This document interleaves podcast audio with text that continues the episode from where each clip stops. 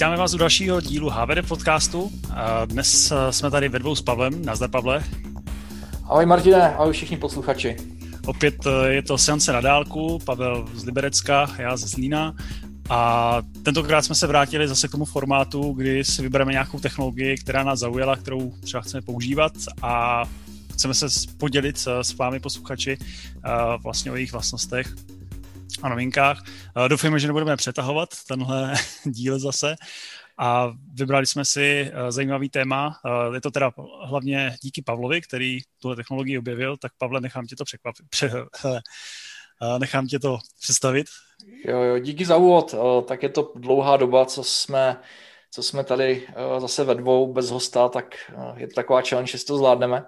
Ale tentokrát budeme mluvit o, o technologii, která se jmenuje Zephyr, Zephyr OS a jedná se o operační systém pro mikrokontroléry a je to natolik e, inovativní e, nová technologie, že si myslíme, že to slouží nový podcast. A začneme asi tím, co vlastně dneska používáme, protože jak víte, tak my jsme oba z hardwarea a Airto sama se zabýváme nějakou dobu. E, to, co dneska implementujeme běžně do našich aplikací, tak je FreeRTOS, je to vlastně asi pořád ještě nejrozšířenější operační systém pro mikrokontroléry. Dokonce jsme na to měli dedikovaný podcast, ten byl teda spíš jako obecně o Artosech, nespomenu si na číslo, ale v historii našich podcastů to najdete, kde jdeme do, do detailů a teorie, co to vlastně real-time operační systém je. A teďka zkouším vlastně proskoumat novou oblast tady toho Zephyru. Uh, já už jsem o tady tom Ertosu slyšel někdy pět let naspátek, když to začalo vznikat. Mm-hmm. A už tenkrát mi ten koncept připadal zajímavý a z toho titulu, že to mělo ty atributy, že to je open source, že to bude mít styl konfigurace Linuxu, kdo jste někdy konfiguroval Linuxový kernel pomocí menu configu nebo používal pro embedded Linux nebo v klasickém Linuxu device tree pro konfiguraci driverů, tak to jsou věci, které vlastně Zephyr v principu dědí, ale cílí na zařízení, které mají jenom pár kilobajtů ramky, stovky kilobajtů flashky a samozřejmě to umí škálovat, škálovat nahoru.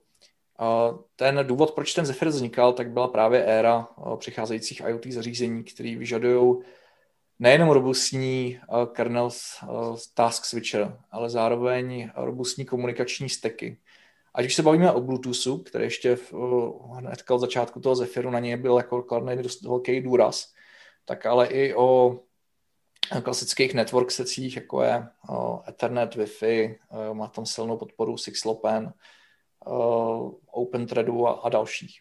Pavel, ještě, jestli teď do toho trochu skočím, eh, vysvětlil bych, proč spíš ty mluvíš a já moc ne.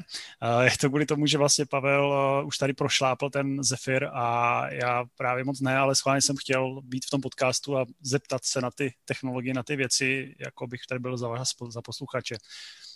Ono vlastně ten Zephyr obsahuje technologie, které jsem viděl, jak říkal, že tam jsou jiné, ty drivery vlastně hlavně, že protože FreeRTOS eh, nemá nějaký koncept ovladačů, jsou tam nějaké, myslím, síťové vrstvy a nějaký nadstavby, ale nemá, nemá to nějak asi moc dané. Myslím, že Embed OS, operační systém, tak ten v sobě má ovladače, pak jsou ještě ostatní, který, který teďka si nespomenu. Chibi OS mám pocit, že má nějaký drivery.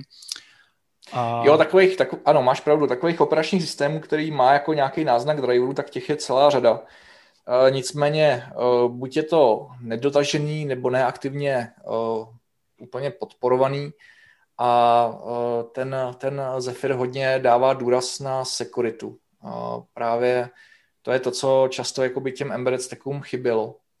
A samozřejmě jsou tady potom ještě komerční alternativy. Myslím, že jsme kdysi mluvili o operačním systému Tredix, bývalý Express Logic, koupil to nějakých pár let na zpátek Microsoft který mají tady ty steky. Jo, a věřím, že je na velice kvalitní úrovni. Ten třeba TCP IP stack IPv4, IPv6 se jmenuje NetX. Nicméně to je velmi drahý řešení. Ten Zephyr je kompletně zdarma. On se vlastně celý ten repozitář nachází na GitHubu pod licencí Apache License 2. A To, co je na tom zajímavé, takže vlastně zatím stojí Linux Foundation a já, my, já si myslím, že to je jeden z hlavních důvodů, proč, proč to chytá takovou trakci. Ty, ty lidi jakoby vidí, že zatím stojí velká nadace, je to open source, má to ty atributy Linuxového kernelu, je to inovativní řešení a dokazuje to aktivita, která nad tím repozitářem je, která dneska čítá víc než 43 tisíc komitů. To je, to je navíc číslo, kde většina těch komitů byla pozbíraná tuším za poslední dva roky. Takže ta akcelerace tady toho projektu je úplně neskutečná. A není to jenom to jméno Linux Foundation, to, to si myslím, že jako to, to důležité, co zatím stojí, ale, ale je to i fakt, že se do toho připojili obrovský hráči. Dneska, dneska v tom je angažovaný Intel, Nordic Semiconductor, což je výrobce, který ho používáme hlavně my v hardwareu, uh, NXP, uh, ty jsi zmiňoval Google a celá, celá řada dalších. Neznám role těch jednotlivých uh, angažovaných partnerů, nicméně ten ekosystém uh, je velký a, a roste to.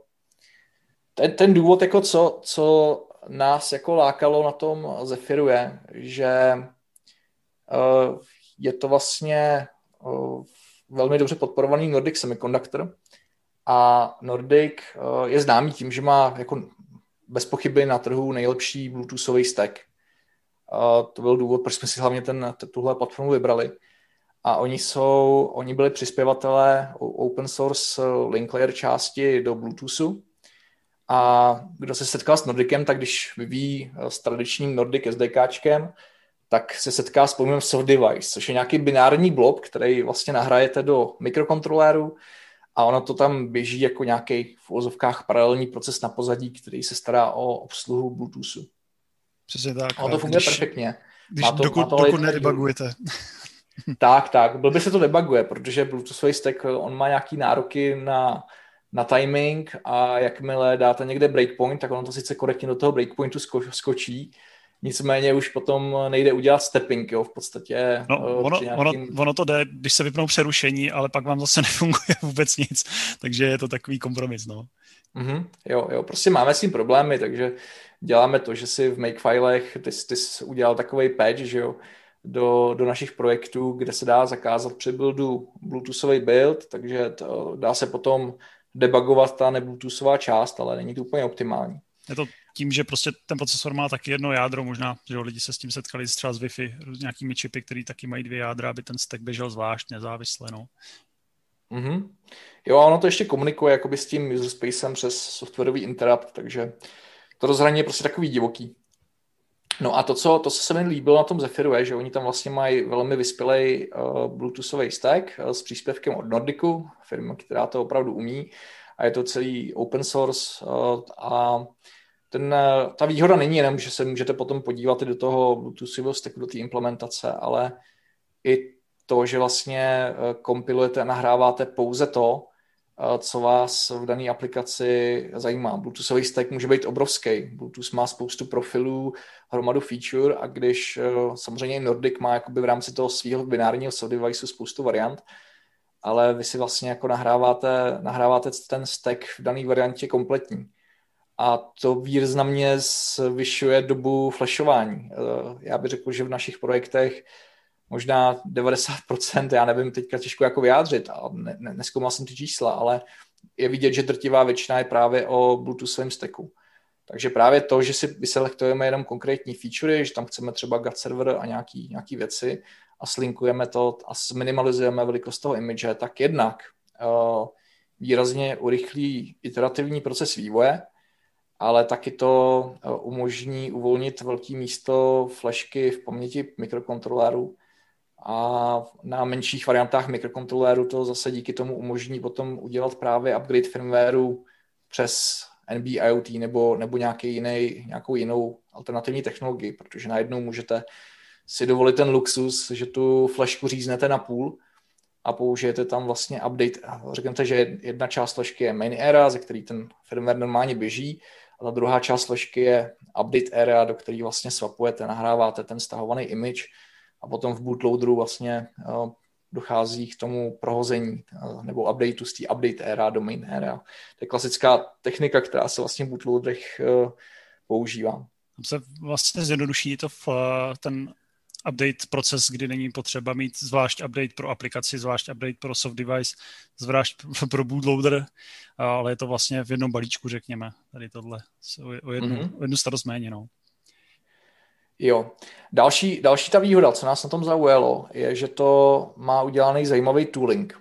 Jo, oni samozřejmě používají klasický toolchainy, který používáte na armech, CC ARM. Uh, existuje i nějaká varianta SDKčka, oni mají nějaký, nějakou vlastní variantu toolchainu, ale je to podporované jenom na Linuxu, tuším. Jinak samozřejmě můžete buildovat Zephyr na Windowsu, Linuxu, na Macu, to není problém. Ale oni uh, si udělali vlastní tool v Pythonu, který se nazývá Vest. A oni tomu říkají metatool, který řeší vlastně několik věcí. Uh, je to výrazný zjednodušení pro toho embedded vývojáře.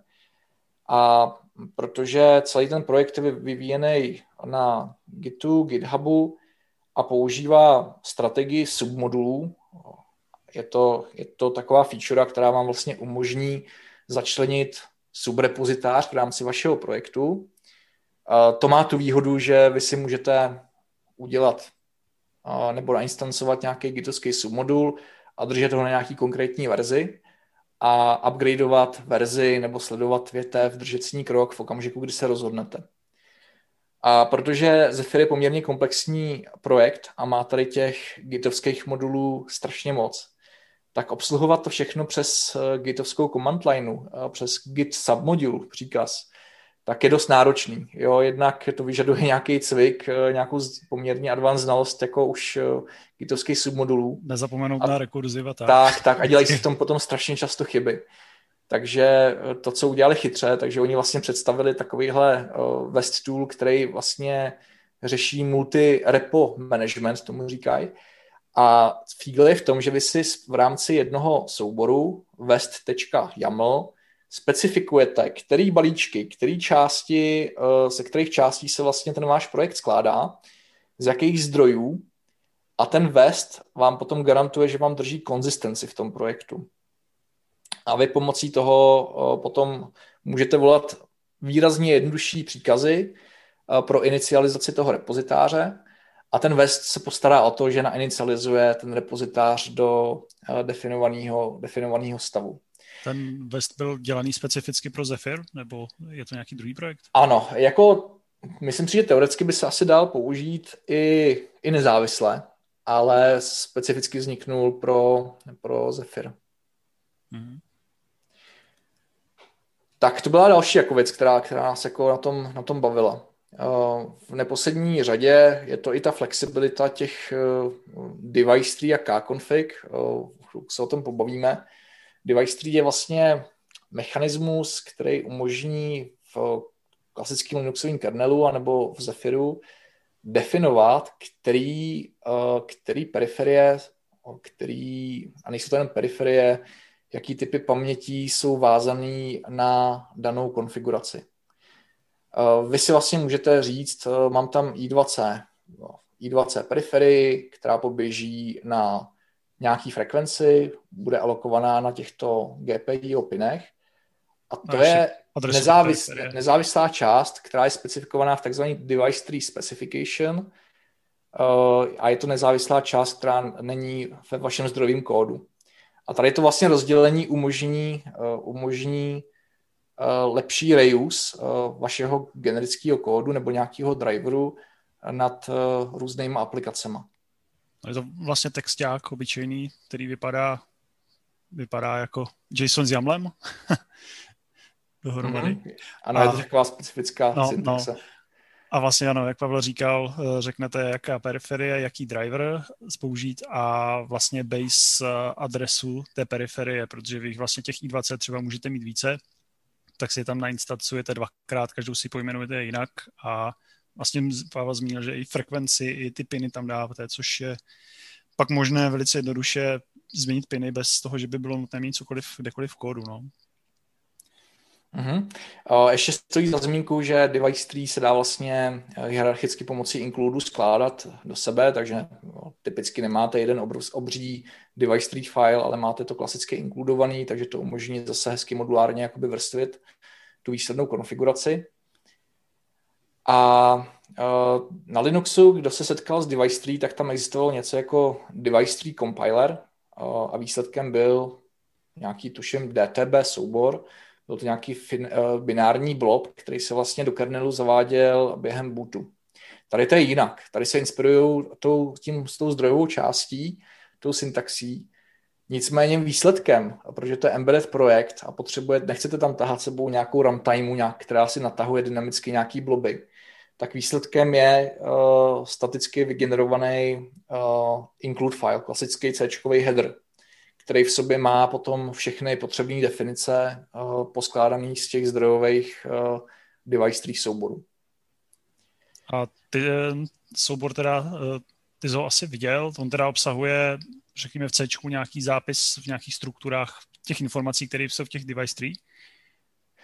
Ano, oni tam jsou vlastně adresy, ale jsou tam makra. Jsou tam makra, které ti třeba umožní si otevřít handle na tvůj device, na třeba to i20, uh, takovým deklarativním způsobem v tvém kódu a uh, stejným způsobem vlastně otevíráš uh, uh, handle na i20 periferii potom na svém Nordic chipu, stejně tak na NXP chipu, na microchipu a podobně. Takže vlastně to je, to je cíl toho device tree vlastně do jisté míry jako abstrahovat tu hardwareovou definici, aby si, aby si mohl mít genericky napsaný ovladače. Jo, mám pocit, že si vzpomínám, jsem to viděl, že si vlastně vytáhneš eh, nějakým apíčkem podle toho názvu to, té periferie, který v tom device stream měl, tak si vytáhneš ten handle jako pointer na ní a vlastně s tím pak mm-hmm, pracuješ. Jo. Ono to je možný, je tam víc jako těch maker, je to možný získávat pomocí názvu nebo pomocí instance, instancí. Eh, možná jsou i další. Tady ještě stojí za zmínku jedna věc. My o tom teďka mluvíme jako hodně teoreticky, a byť už jako máme nějakou praktickou zkušenost, udělali jsme nějaké experimenty a úspěšně nabutovali Zephyr, tak zatím ta eh, praktická implementační zkušenost je velice nízká, jo, takže, takže teďka tady nemůžu brousit do úplných jako detailů, chceme spíš jako posluchače jako nabrýfovat, že pozor, tady je nějaká jako pěkná technologie, kterou stojí za to sledovat a my sami v hardwareu teďka se snažíme o její implementaci, ten, ten posun a vývoj tam je rychlej a zatím, zatím se nám daří, ale nemůžeme, nemůžeme se ještě považovat za experty v tady té oblasti. A to téma je velký. Já myslím, že to bude dlouho trvat, než si budeme eh, jistý a než začneme třeba někdy přispívat zpátky do Zephyru, což by bylo samozřejmě krásný. Tak, tak. Ale ještě k těm driverům možná, uh, já si vzpomínám, že tam bylo něco o nějakých uh, různých třídách zařízení, které mají vlastně udělané dopředu už nějaké struktury, nějaké interfejsy, tak uh, jestli k tomuhle bys mohl něco, něco říct? Mm-hmm. Tak uh, když třeba potřebujete napsat nějaký ovladač senzoru, tak samozřejmě nic vám nebrání, jako si otevřít úrovni toho user spaceu, toho vašeho projektu, handle na i20 a napsat si to v rámci, v rámci toho. Nicméně eh, to je trochu, má to, má to svý nevýhody. Eh, výhoda je určitě v tom, že jako asi budete rychlejší, ta učící křivka je potom jako nižší, než když se budete ponořovat o tom, jak psát správně drivery pro Zephyr. Na druhou stranu uh, má to úskalí v tom, že vy potom ten kód nemůžete právě kontribuovat zpátky, protože to prostě není klasický driver a nikdo vám ho do Zephyru nezačlení, takže to je první věc. A druhá věc je, že ztrácíte určitou výhodu.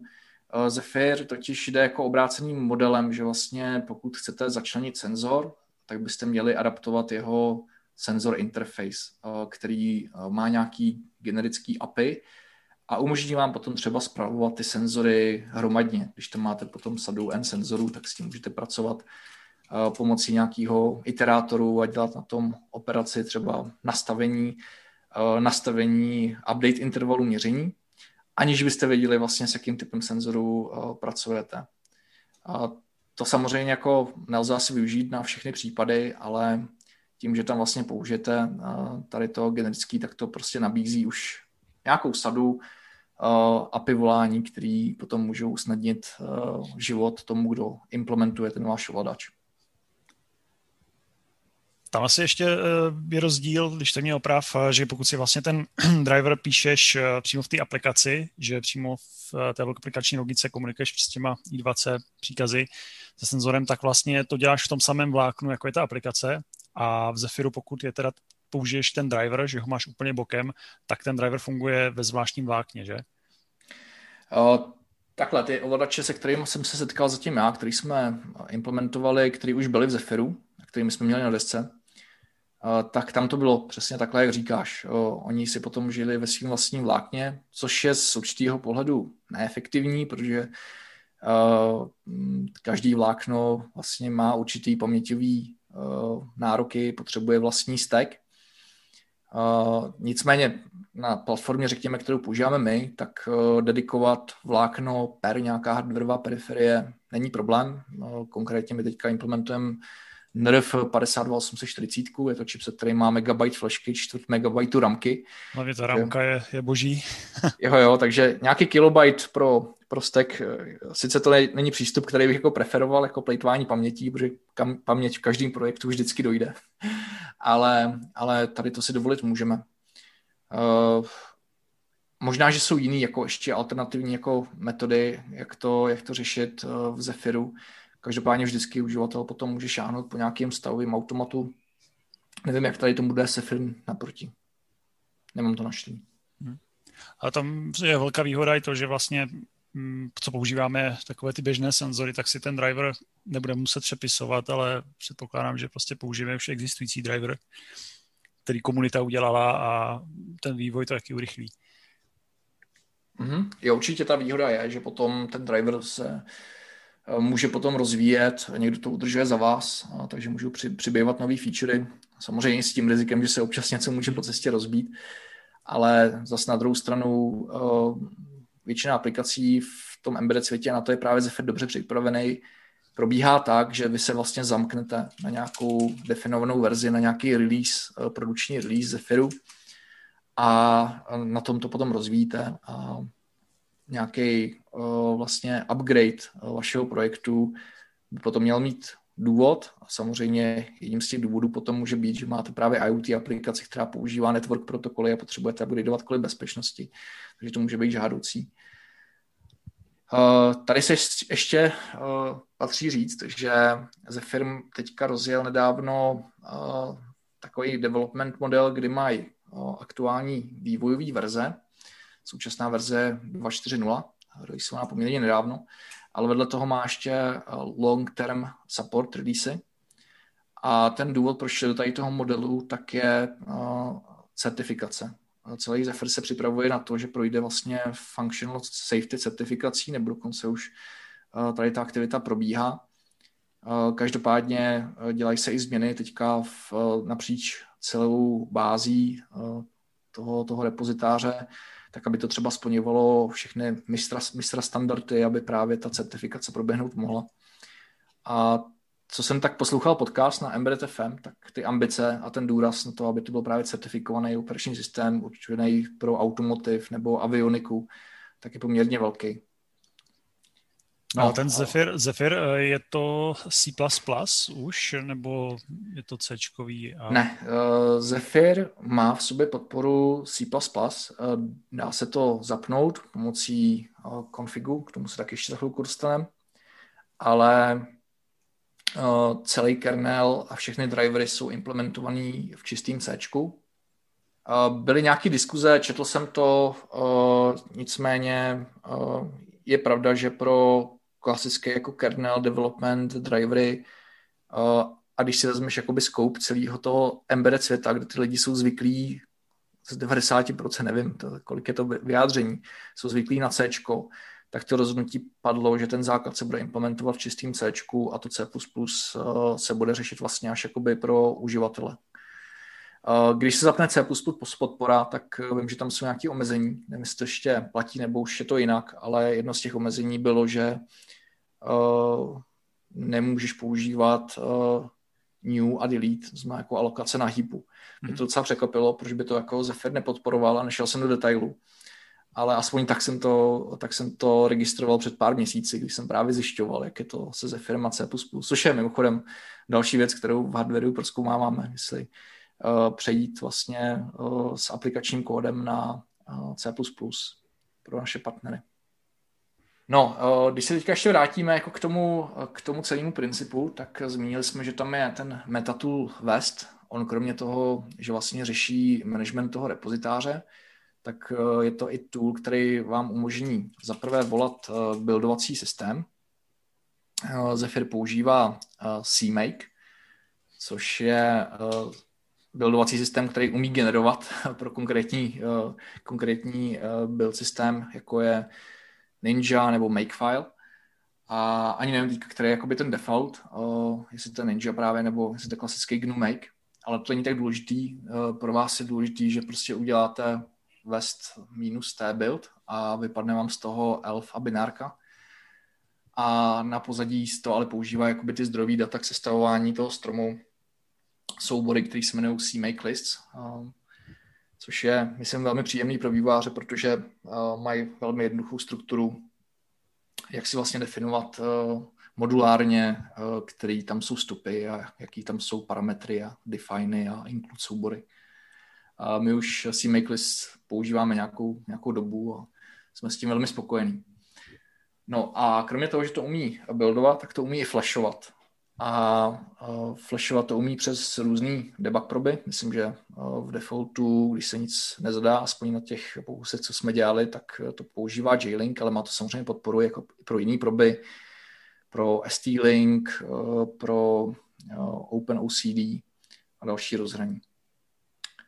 Uh, takže to je letem světem nástroj West, Zapomněl jsem říct, že vlastně uh, váš embedded projekt uh, je členěn do takzvaného workspaceu uh, a workspace má vždycky, tak se pozná West Workspace, že má vždycky v sobě adresář .west, uh, ve kterém právě ten uh, soubor West YAML, kde kde se nachází ta, ta konfigurace. No a když jsme ještě u těch konfigurací, tak uh, zmínili jsme teda VestYAML, zmínili jsme uh, device tree soubory, které vlastně definují konfiguraci vašeho hardwareu, vaší platformy a jde si tam opravdu jako hierarchicky od CPUčka až po periferii, až po rozložení paměti. A takovou poslední uh, důležitou součástí je kconfig. Ve v tom developerském jako uživatelském adresáři je vždycky soubor, který se jmenuje per.conf ve kterým jsou jenom uh, přepínače yes, no pro různé parametry. Tam se právě definuje to, jestli váš projekt používá Bluetoothový stack uh, a jaký profily. A jestli používá třeba nějakou logovací konzoli, nebo nějaký file systém, nebo network protokol. Takže uh, může to být soubor, uh, může začít minimalisticky. My jsme měli soubor, který měl šest řádků a už to dělalo, uh, dělalo nějaký printění do konzole a, a logování. A může to být taky soubor, který pro větších, ve větších projektech může mít uh, několik set řádků, když to fakt velký projekt, používá to hodně, hodně feature. A Tady ten, tady ten kconfig soubor je zase něco, co se převzalo právě z Linuxového kernelu. Ta syntaxe je stejná nebo velmi, velmi podobná a to dokonce i s tou, s tou vlastností, že si nad tím kconfigem můžete zavolat klasický menu config. Je to taková ta terminálová nabídka, kde si můžete vyloženě pomocí klávesnice v menu nabídkách vybírat, který optiony tam chcete. Samozřejmě není to jenom jasnou optiony, můžete tam zdávat třeba i nějaké velikosti, třeba počty nějakých front a tak podobně, ale právě pomocí tady toho K-configu se definují softwarové featurey vaší, vaší aplikace. Zase je to něco, co může být skládaný, protože vy vždycky buildujete ten projekt pro nějaký specifický board. Zephyr už má dneska v základu stovky existujících development boardů, pravděpodobně tam najdete většinu populárních uh, do-it-yourself platform. Nicméně je poměrně triviální si vytvořit i vlastní, uh, vlastní board. Stačí si do mm, adresáře board lomeno arm, lomeno váš board nakopírovat, skopírovat vlastně strukturu z nějakého podobného boardu, ze kterého vycházíte, ve kterém jsou právě uh, device tree soubory a nějaký základní k-config a ten zmodifikujete. A pak se, pak se vlastně jako v okamžiku buildování projektu tady ta struktura dědí, jak ten device tree, tak ten k-config samozřejmě začíná se od uh, té board definice a jde se směrem až jakoby k projektu. Uh, mimochodem ty k-configy nemusí být jako jenom uh, v rootovském adresáři. zase vy to můžete mít jako hierarchicky členěný. Jo, když máte složitější projekt, tak třeba do toho kopírujete nějaký celky, který si sami ve svých subadresářích zapínají nějaký konkrétní opšny. A ten vest to umí hezky chytře poskládat a, a vypadne, vypadne z toho projekt konfigurovaný dle celé té hierarchické struktury. Tam, eh, když eh, teda máš ten device tree a dáváš tam ty ovladače a periferie, tak eh, ty musíš potom aktivovat správně i v tom, v tom K-configu? Nebo je tam nějaká automatická detekce, abys nevybral nějaký ovladač třeba, který v tom K-configu omylem nezapneš?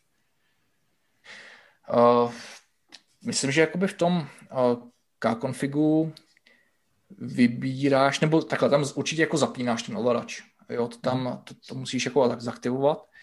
Nicméně nemusí to vždycky těsně jako souviset. Ten, ten device tree je opravdu jakoby o hardwareových featurech, ten K-config je o softwarových a samozřejmě někde to má interface. Ale nevím, jestli úplně přesně na co se ptáš. No, no asi, asi tohle je trošku uh, hlub, jakože otázka hloub do toho kernelu a tak, nebo, ale vlastně možná jsem měl chtěl naznačit, že vlastně uh, Linuxový kernel uh, má, vlastně si sebou táhne většinu těch ovladačů, i když člověk nepotřebuje a tady, že naopak je trend, uh, že jo, abys měl v tom programu opravdu jenom ty ovladače pro ty periferie, které ten procesor má, protože jo, to, jo, to mhm. Ty vlastně začínáš jako minimalisticky a zapínáš se jenom opravdu to, co potřebuješ v svém projektu, což je hmm. samozřejmě přirozená natura embedded, embedded vývoje. Tady by se možná mohli malou odbočku i v naší stavebnici Hardware Tower, kde taky jsme zvažovali, nebo zvažujeme, že by se jednou třeba na ten Zephyr přešlo a ale protože právě ta naše stavebnice je tak variabilní, tak eh, nevíme, jestli to bude dávat smysl úplně. Uh, jo, to je, to je zajímavá otázka. Ono samozřejmě by to šlo stavět, pokud bychom si řekli, ovladače nejsou, nejsou stavený klasickým způsobem, ale jsou spíš jako napsaný uh, v user spaceu a pak bychom dokázali jako dělat i na tím nějakou dynamiku. Nicméně nedokážu si úplně představit uh, nějaký třeba generický firmware, který by využívali ovladače, který jsou už v jádře, protože, jak říkáš, ta struktura je vlastně daná v okamžiku té kompilace. No, pak bys zbytečně sebou táhl tolik driverů, že by si třeba ani aplikace samotná tam nevlezla. Mm-hmm. Nicméně jako realita i v naší tahle stavebnici je, že máme nějaký typický sestavy, máme tam k tomu uh, typický firméry, a i tam by se ten Zephyr dá aplikovat. Tam ale každopádně by stálo ještě za průzkum, jak vůbec uh, začlenit, začlenit ten Zephyr do stavebnice z pohledu paměťových nároků. Koukal jsem, že Zephyr se dá integrovat do čipů, který mají i méně než 8 KB ramky, nebo, nebo tam je asi ta hranice.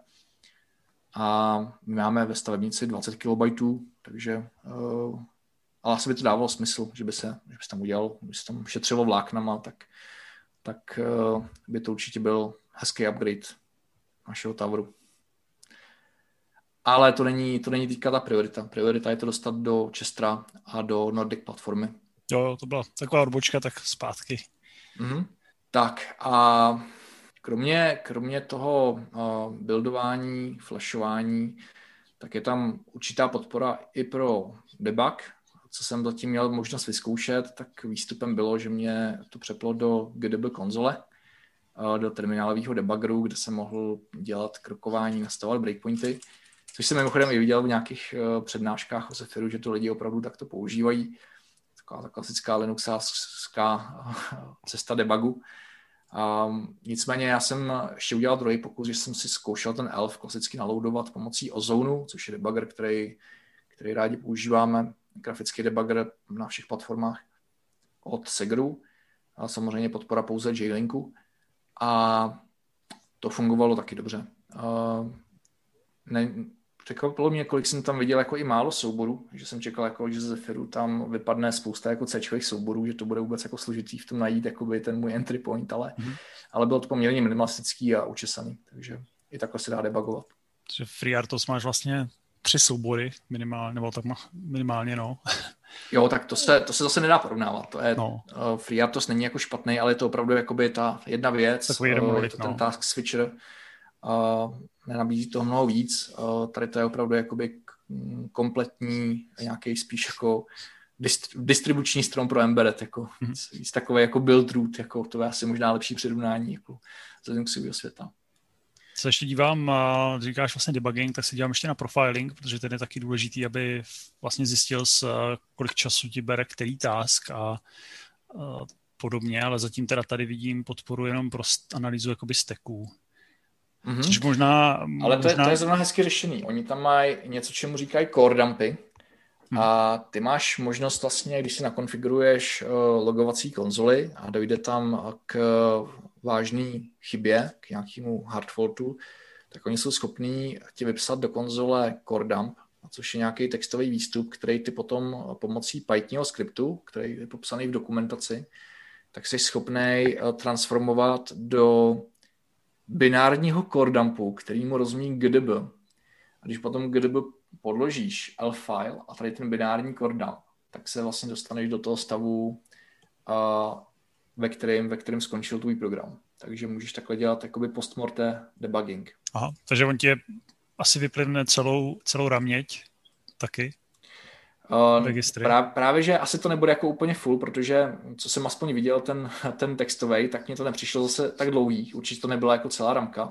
Mm-hmm. Ale byly to asi jako, uh, zase jako byly to minimálně nějaký stovky bajtů, jo, takže bylo to určitě jako i mimo scope jako registrů, asi tam byly jakoby stavy nějakých threadů, nevím, nedokážu teď jako říct, ale uh, co mě příjemně překvapilo, že vlastně mají udělané jako ještě podporný, podporný uh, tooling, který ti vlastně jakoby umožní odchytit, co se, co se vlastně stalo.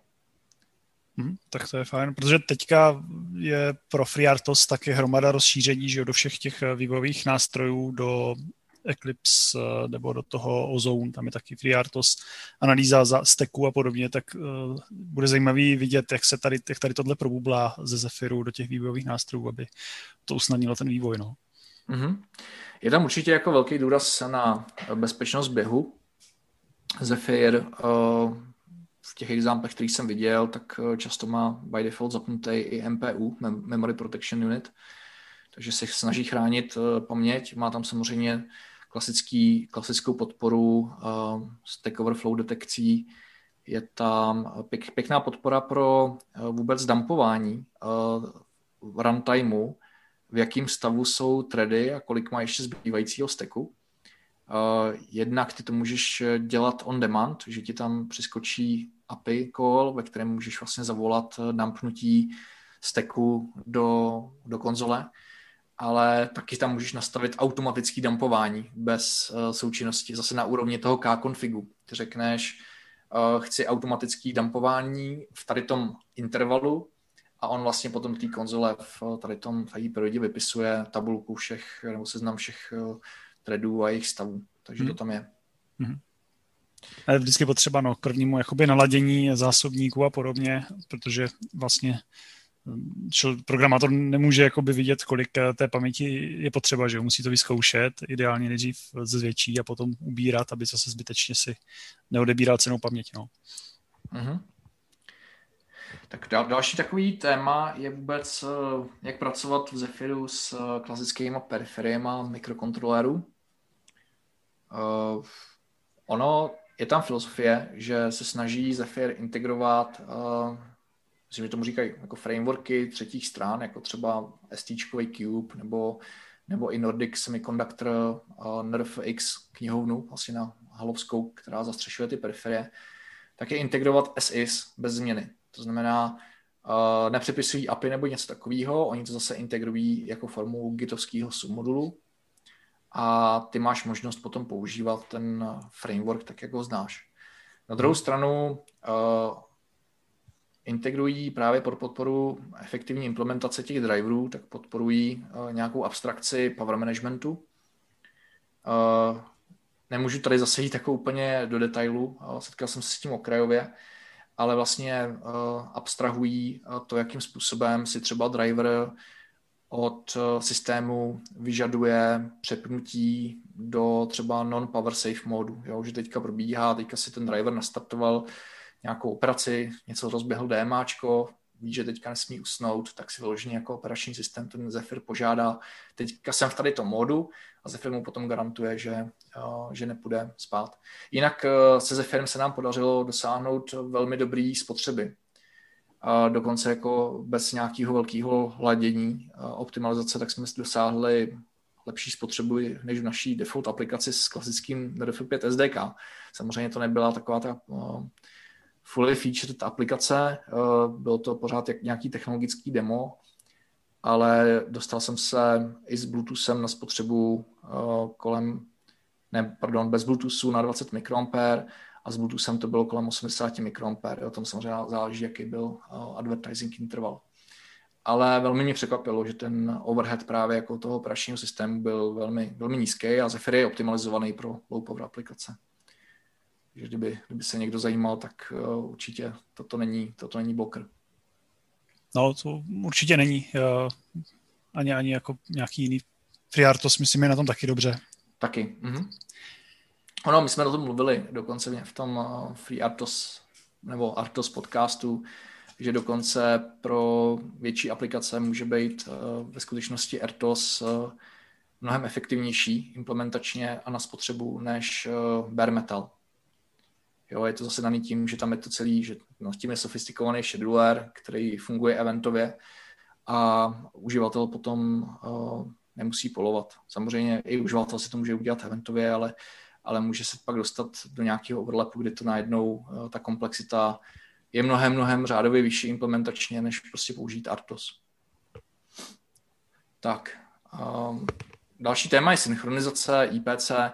Tam jako asi to nebudeme moc rozmazávat, tam jsou standardní mechanismy, na který jste zvyklí v ostatních uh, Artosech. Uh, jsou tam servisy, které začínají uh, prefixem K potržítko a jsou tam klasické fronty, mutexy, semafory, Uh, přišlo mi, že těch mechanismů je tam poměrně dost, je to poměrně vyspělý a je tam i celá řada uh, mechanismů, kterým se dá ovlivňovat plánování a přepínání úloh. Myslím, že to je mnohem vyspělejší než u většiny tradičních artosů. Uh, nicméně, jak říkám, to není, to není asi jako to hlavní, kvůli, kvůli čemu bychom jako preferovali nebo upozadili zase jiný operační systém. Většinou v našich aplikacích stačí pár základních eh, mechanismů, jako je právě mutek, semafor, vlákno, nějaký, nějaký delay a, a nad tím se už potom dá napsat téměř cokoliv. Co je ale mnohem zajímavější, tak je podpora subsystémů typu konzole. Asi znáte situaci, kdy máte aplikaci a potřebujete se do ní připojit, zjistit, udělat třeba nějaký ruční příkaz nebo přenastavení nějakého parametru. A v klasickým embedded, tak si prostě tu konzoli napíšete. Uděláte si tam nějaký systém přes UART nebo přes nějaký jiný rozhraní. Tak si uděláte možnost konfigurace nebo uh, zadávání příkazů. Tohle u Zephyru řešit nemusíte, protože on má poměrně sofistikovaný konzolový subsystém. Je to opravdu konzole se vším všudy, včetně opakování příkazů, podpory barev v terminálu. A autocomplete. Je, Nebo tím, autocomplete, ale tím možná myslel to, mm-hmm. to opakování. Tak a vy si vlastně jako do té konzole můžete registrovat custom příkazy a máte už nějakou sadu příkazů, která je od samotného Zephyru a můžete si to rozšiřovat. To znamená, je to, je to poměrně velká úspora, úspora času. A ta konzole uh, je kompatibilní s loggingem, respektive logging může využívat stejný datový stream jako, jako konzole. Uh, a logging je zase jako další uh, poměrně sofistikovaný subsystém. Uh, podporuje to mnoho úrovní, různý backendy a je tam možnost filtrování z konkrétních jako uživatelských modulů a tak podobně. A to jsou typicky první dvě věci, které si v projektu prostě v rámci, v rámci ladění chcete zapnout, konzole a logging. A... To logování asi půjde taky pro každý task, že jo, specificky nějak upravit. Mm-hmm, jo, jsou tam filtry, zase teďka jako, mm, to si to nepamatuju úplně přesně, ale uh, zase když jako srovnáme jako různý, třeba i co jsme si psali vlastní nebo, nebo i jiný uh, třetí strany, tak uh, je to poměrně jako rozsáhlý subsystém, který se dá velmi flexibilně přizpůsobit vaší aplikaci. A potom tam jsou file systémy. Zase, když máte nějaký parametry, je potřeba někam uložit. Uh, můžete samozřejmě jako si napsat vlastní driver, ukládat si do nějaký třeba externí EEPROMky nebo vnitřní flashky.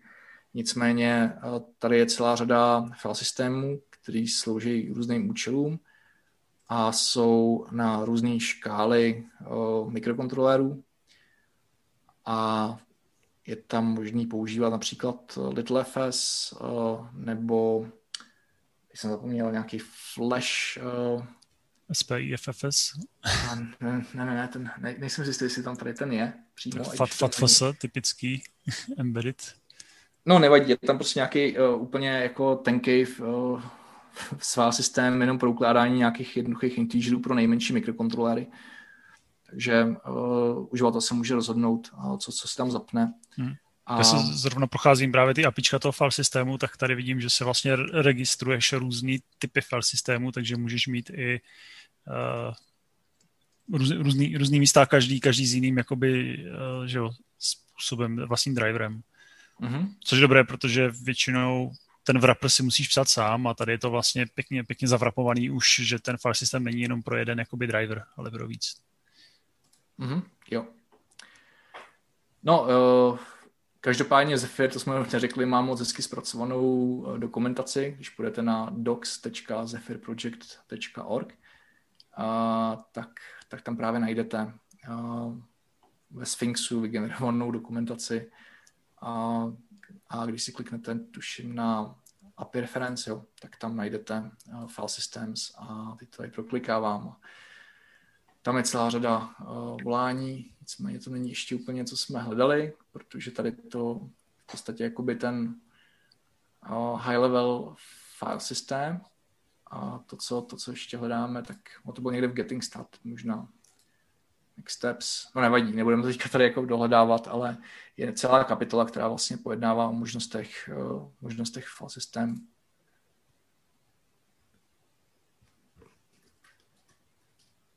Koukám ještě user and developer guides, možná tam to bude.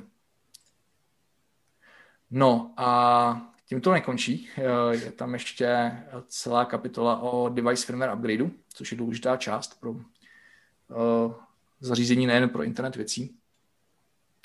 Uh, Zephyr má podporu pro projekt, který se jmenuje MCU Boot, což je nezávislý bootloader pro, nebo generický bootloader pro různé platformy. A Zephyr lze skonfigurovat tak, že vlastně integruje MCU Boot a umožní uh, rozdělení flash paměti na různé partitiony s tím, že uh, lze potom tady ty partitiony pomocí třeba MCU Mgr, uh, MCU Manager spravovat a provádět aktualizaci firmwareu přes Bluetooth Low Energy nebo i další kanály.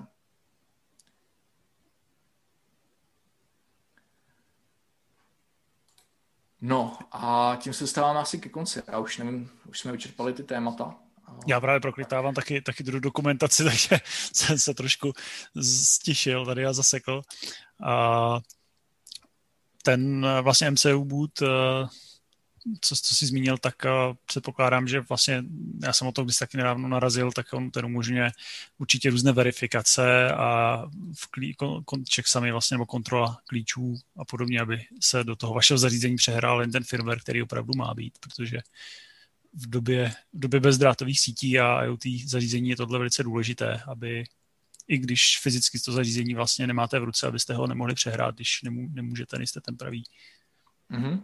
A je to potom i o to mít jakoby tu aplikační podporu v, v okamžiku, kdy vyvíjíte mobilní aplikaci pro iOS nebo Android. A někde jsem zaregistroval, že buď ve spojení s MCU Magr nebo MCU Boot, že existují právě knihovny pro eh, tady ty platformy, které potom eh, umožňují v podstatě jenom volat high-level příkazy, abyste provedli upgrade systému přes Bluetooth.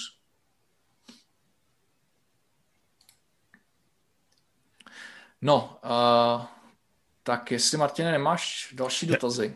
Já bych ještě, ty jsi vlastně eh, zmínil, že Embedded FM má jeden pěkný díl o Zephyru, tak eh, když tak dáme link do poznámky. A ještě potom druhý eh, podcast, teď nevím, jestli to byl Empower nebo druhý podcast, který dělá Chris Gemmel, tak Chris Gemmel teďka takový baslíř ze států a ten používá NRF 91, což je myslím nějaký LTE modem s Bluetoothem.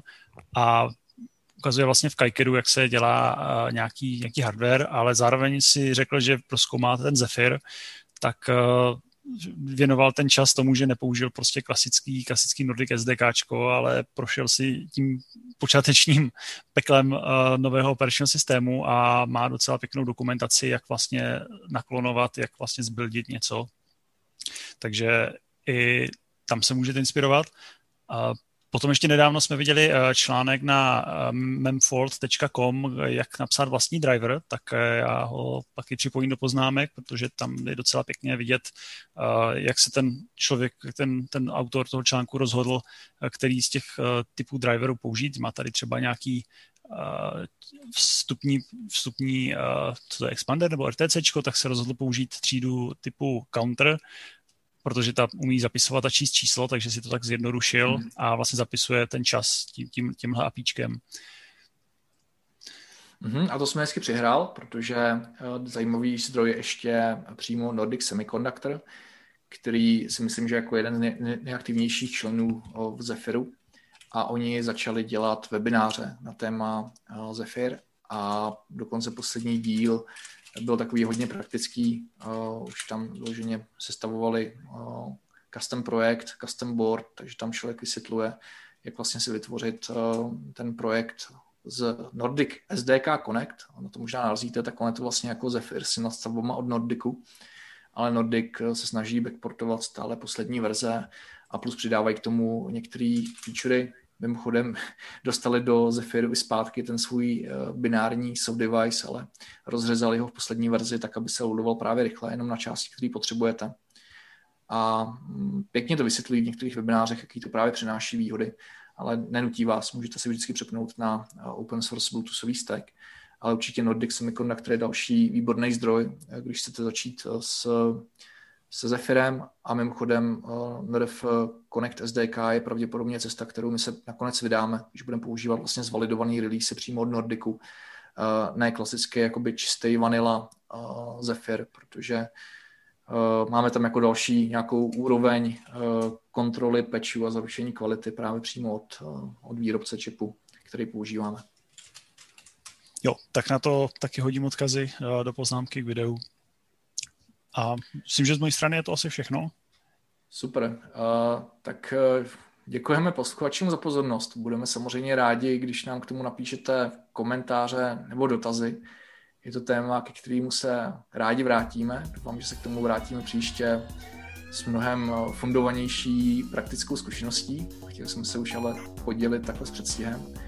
Takže budeme rádi za jakýkoliv náměty a postřehy a nebo třeba jenom napíšete, že už někdo s tím zkušenost má, jaká, jaká vlastně Takže ještě jednou díky a buďte zdraví. Já se taky připravím hodně zdraví a příště se uslyšíme v další podcastu.